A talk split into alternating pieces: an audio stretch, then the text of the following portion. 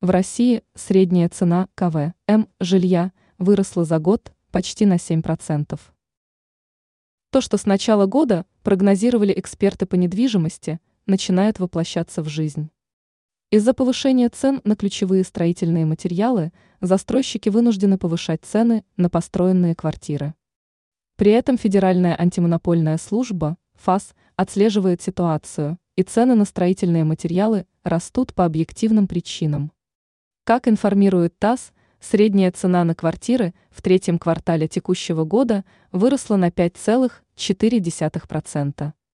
Интересная ситуация может сложиться, если после повышения ключевой ставки Банком России подтолкнет банки к повышению ставок на ипотечные кредиты.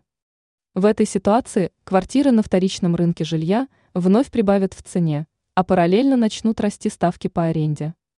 И что характерно, цены на жилье стабильно растут только в Москве. В том же Санкт-Петербурге цены на жилье с начала года снизились в среднем на 8%. До конца года правительству Российской Федерации необходимо еще раз изучить ход реализации ипотечных программ и урегулировать создавшийся дисбаланс. Не исключено, что к решению данного вопроса будет подключен Банк России, поскольку в последнее время он ведет непопулярную процентную политику по кредитам.